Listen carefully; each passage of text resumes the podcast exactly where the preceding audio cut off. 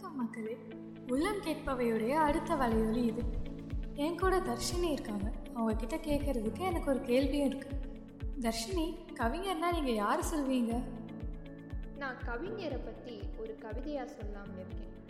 கற்பனை வானத்தில் வட்டமிடும் பட்டாம்பூச்சிகள், எதுகை மோனை சொல்லையத்திற்கு கருத்தையும் மாற்றும் பச்சோந்திகள், எல்லை இல்லாமல் பயணிக்கும் வாழ்க்கையை நான்கு வரிகளில் அடக்கிவிடும் மந்திரவாதிகள், எல்லைகள் கடந்து காற்றில் கடந்து காலங்கள் நிற்கும் படைப்பு பிரம்மர்கள்.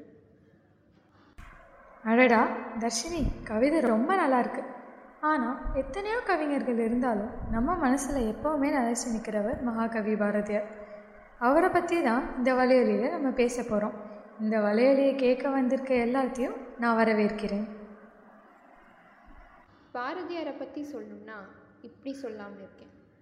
தமிழை எல்லோரும் மொழியாக பார்க்குறப்போ இவர் உயிரில் கலந்த சுவாசமாக பார்த்தார். பாரத நாட்டை எல்லோரும் மீட்டெடுக்க வேண்டிய உரிமையாக பார்க்குறப்போ இவர் சுவாச காற்றை உள்ளிழுத்து அன்பை மட்டும் வெளியிடும் தாயாக பார்த்தார். அவரோட வாழ்க்கையில் நடந்த நிகழ்வுகளை பற்றி இனி நம்ம பார்ப்போம். சரி, இப்போ நான் எனக்கு தெரிஞ்ச ஒரு கதையை உங்ககிட்ட சொல்கிறேன். பாரதியாரும் பாரதிதாசனும் ஒரு நாள் அடுப்பு பற்ற வைக்க முயற்சி பண்ணுறாங்க. ஆனால் அந்த அடுப்பு பற்றவே இல்லையாமா. இது ஒரு சின்ன விஷயந்தான், ஆனால் இந்த மாதிரி எத்தனையோ விஷயங்களுக்கு பெண்கள் தினமும் சிரமப்படுறாங்கன்னு பாரதியார் யோசிக்கிறார். அப்போது பாரதிதாசன்கிட்ட பெண்கள் வாழ்கவென்று கூத்திடுவோமா அப்படின்னு கேட்குறாரு. அப்படி கேட்ட பாரதி ஒரு பாடலும் எழுதுகிறாரு.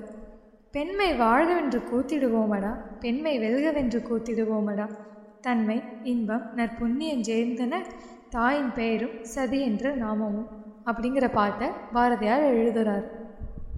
சரி, அடுத்து நமக்கு பிரபலமான பாஞ்சாலி சபதம் எப்படி வந்துச்சுன்னு தெரியுமா சுஜானா? பாஞ்சாலி சபதம் நான் கேள்விப்பட்டிருக்கேன், ஆனால் அது எப்படி வந்துச்சுன்னு எனக்கு தெரியல. நீங்களே சொல்லிருங்க தர்ஷினி. இப்போ உங்களுக்காக அந்த கதையை சொல். ஒரு வாட்டி பாரதியும் அவரோட பொண்ணு சகுந்தலாவும் உப்பளம் வரைக்கும் போயிட்டு வீட்டுக்கு வரப்போ ஒரு ஈஸ்வரன் தர்மராஜா கோயிலுக்கு போகிறாங்க. அப்போ அவர் பொண்ணு அங்கே இருக்கிற சிலைகளெல்லாம் பார்த்துட்டு இது யாரு இது யாருன்னு கேட்டப்போ இது தர்மர், இவர் பீமர்னு பல பேர் சொன்ன பாரதி இன்னொரு சிலையை காட்டி இது யாருன்னு கேட்டப்போ மட்டும் மௌனமாக இருந்தாராம். ரெண்டு பேரும் வீட்டுக்கு வந்த அப்புறம் பாரதி கொஞ்ச நேரம் கோயிலில் நடந்ததை யோசித்து பார்த்துட்டு தன்னோட கால்களை உதறிட்டு பாஞ்சாலி சபதம் அப்படிங்கிற பெண்ணுரிமை காப்பியத்தை எழுதினார். அப்படி தோன்றியது தான் நமக்கு எல்லாருக்குமே தெரிஞ்ச பாஞ்சாலி சபதம். அதில் பாஞ்சாலியை ஒரு பாரத தேவியாகவும் இந்தியாவோட விடுதலை போரை பாரத போராகவும் உருவகம் பண்ணி எழுதியிருப்பார். தமிழோட சிறப்பு பற்றியும் தமிழ்நாட்டோட சிறப்பு பற்றியும் ஒரு பாட்டு எழுதிட்டாங்கன்னு மதுரை தமிழ் சங்கம்லேருந்து பாரதியார்கிட்ட கேட்குறாங்க. அப்போது பாரதியார் ஒரு பாடல் எழுதுகிறாரு. அந்த பாடல் தான் இப்போ நம்ம எல்லா போட்டிகளிலும் பாடிட்டுருக்க ஒரு பாட்டு.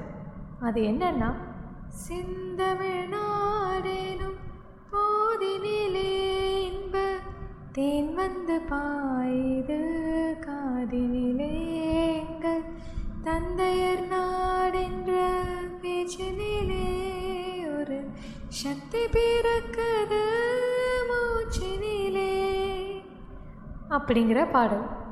அருமையான பாடல் சுஜானா. பாரதியார் பாடல் மட்டும் ஏற்றாமல் ஏன் பெண்களுக்கு இவ்வளோ முக்கியத்துவம் கொடுக்குறாருன்னு நீங்கள் நினைக்கிறீங்க? அவர் நிவேதிதா தேவியை சந்தித்ததுனால தான். இந்த கதையை நான் கேட்டிருக்கேன், ஆனால் எனக்கு சரியாக ஞாபகம் இல்லை. நீங்கள் சொன்னால் ஞாபகம் வந்துடும் நினைக்கிறேன். உங்களுக்கு சொல்லாமையா? எல்லாருக்கும் சொல்கிற கேளுங்க. பாரதி பிரான்ஸ் காங்கிரஸ் மாநாடுக்கு போயிட்டு சென்னை வரப்போ விவேகானந்தரோட சீடர் நிவேதிதா தேவியை சந்திக்கிறாரு. அப்போது அவங்க பேசிக்கிட்ட போது அவங்களோட பேச்சு பெண்கள் முன்னேற்றம் பற்றி இருந்துச்சு. அப்படி என்ன பேசுனாங்கன்னு பார்த்தீங்கன்னா, நிவேதிதா தேவி பாரதிட்ட உங்களுக்கு கல்யாணம் ஆயிடுச்சான்னு கேட்குறாங்க. இவரும் தனக்கு பதினாலு வயசுலேயே கல்யாணம் ஆயிடுச்சுன்னு சொல்கிறாரு. அப்போது நிவேதிதா தேவி பாரதிட்ட உங்கள் மனைவி இப்போ வரலையான்னு கேட்குறாங்க.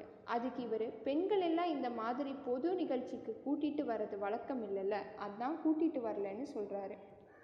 நிவேதிதா தேவிக்கு இதை கேட்டு கோபமாகி பெண்களுக்கு சமமாக முக்கியத்துவம் கொடுத்து இந்த மாதிரி மாநாடில் பங்கேற்பு கொடுக்கணும்னு சொல்கிறாங்க. நிவேதிதா தேவியோட அறிவுறுத்தல்னால பாரதி பெண் விடுதலைக்காக போராட ஆரம்பித்தார். சென்னைக்கு வந்த பாரதி பெண்களுக்காக தனித்தமிழ் இதழை, அதாவது சக்கரவர்த்தினி அப்படிங்கிற இதழை ஏற்றினார். நம்ம எல்லாருக்குமே தெரியும் பாரதியாருக்கு நல்ல கவிதை எழுதும் திறமை இருக்குன்னு. ஆனால் அதை வருமானமாக்கணுங்கிற நோக்கம் அவருக்கு ஒரு நாளும் இருந்ததில்லை. அதனால் அவர் வாழ்நாள் முழுவதும் வறுமையிலே இருக்கார். என்னதான் வறுமையில் இருந்தாலும் பாரதியாருக்கும் அவரது மனைவி செல்லம்மாவுக்கும் ஒரு நல்ல பழக்கம் இருந்ததாமா. அது என்னன்னா, தன் வீடு தேடி வர்றவங்க யாராக இருந்தாலும் அவங்களுக்கு உணவு கொடுத்து தான் அனுப்பி வைப்பாங்களாமா. பாரதியாரின் இறப்புக்கு அப்புறம் செல்லம்மா ஒரு பேட்டி கொடுக்குறாங்க.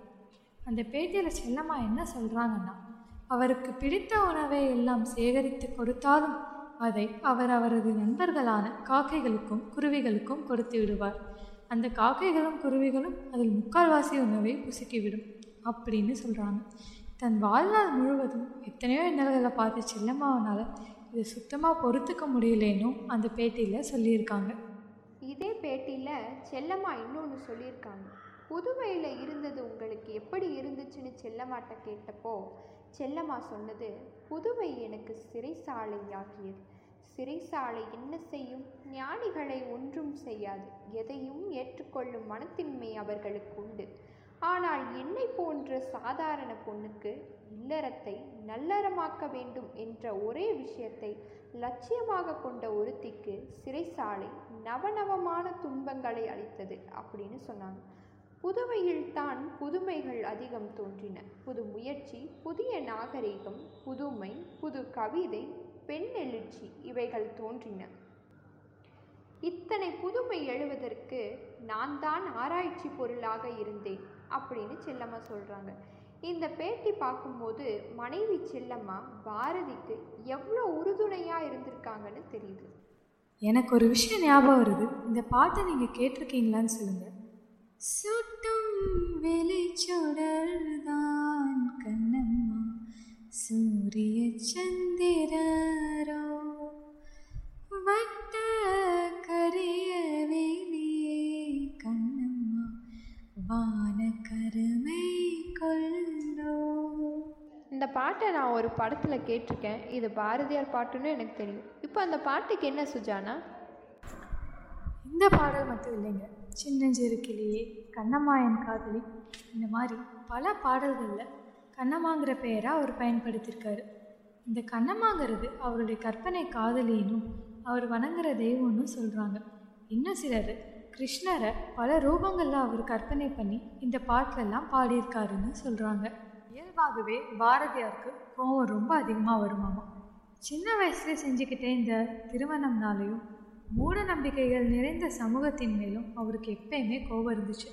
நீங்கள் சொன்னீங்கள்ல, பாரதியார் ஒரு தடவை நிவேதிதா தேவியை சந்திச்சாங்கன்னு. இந்த சந்திப்புக்கு அப்புறம் பாரதியார் தன் மனைவி மேலே எவ்வளோ கோபத்தை காமிச்சிருக்கோன்னு யோசிக்கிறார். அப்படி யோசித்த பாரதி உடனே போய் அவங்கக்கிட்ட மன்னிப்பும் கேட்குறாங்க. என்ன தான் கோபம் நிறையா வந்தாலும் நான் பண்ணது தப்புன்னு தெரிஞ்சோன்னே போய் மன்னிப்பு கேட்குற குணம் ரொம்ப உயர்ந்தது தானே. நம்ம பேசினதுலேருந்து பாரதியை பற்றி என்ன தெரியுதுன்னா, புரிந்து கொள்வதற்கு முடிவில்லா சுடராய் புரிந்து கொண்டால் மனிதத்தை வேறொன்றும் மரமாய் எங்கள் பாரதி தமிழுள்ள வரை வாழும் முடிவில். அட, மறுபடியும் ஒரு கவிதையா? ஆனால் ஒன்று சொல்லணும், இதை விட அழகாக பாரதியாரை யாராலையும் வர்ணிக்க முடியாது. தன் தேசத்தையும் தமிழ் மொழியையும் தன் உயிருக்கும் மேலாக கருதியவர் பாரதியார். அதனால தான் அவர் மறைந்து இத்தனை ஆண்டுகளுக்கு அப்புறமும் அவருடைய எண்ணங்களும் பாடல்களும் கவிதைகளும் நம் மனசில் நீங்காக இடம் பிடிச்சி நிலைச்சி நிற்கிது. இத்தகைய புகழ்பெற்ற மகாகவி பாரதியார் பற்றின இந்த வலையொலி உங்கள் எல்லாருக்கும் பிடிச்சிருக்கோன்னு நான் நம்புகிறேன். அடுத்த வலையொலி வரும் வரை காத்திருங்கள்.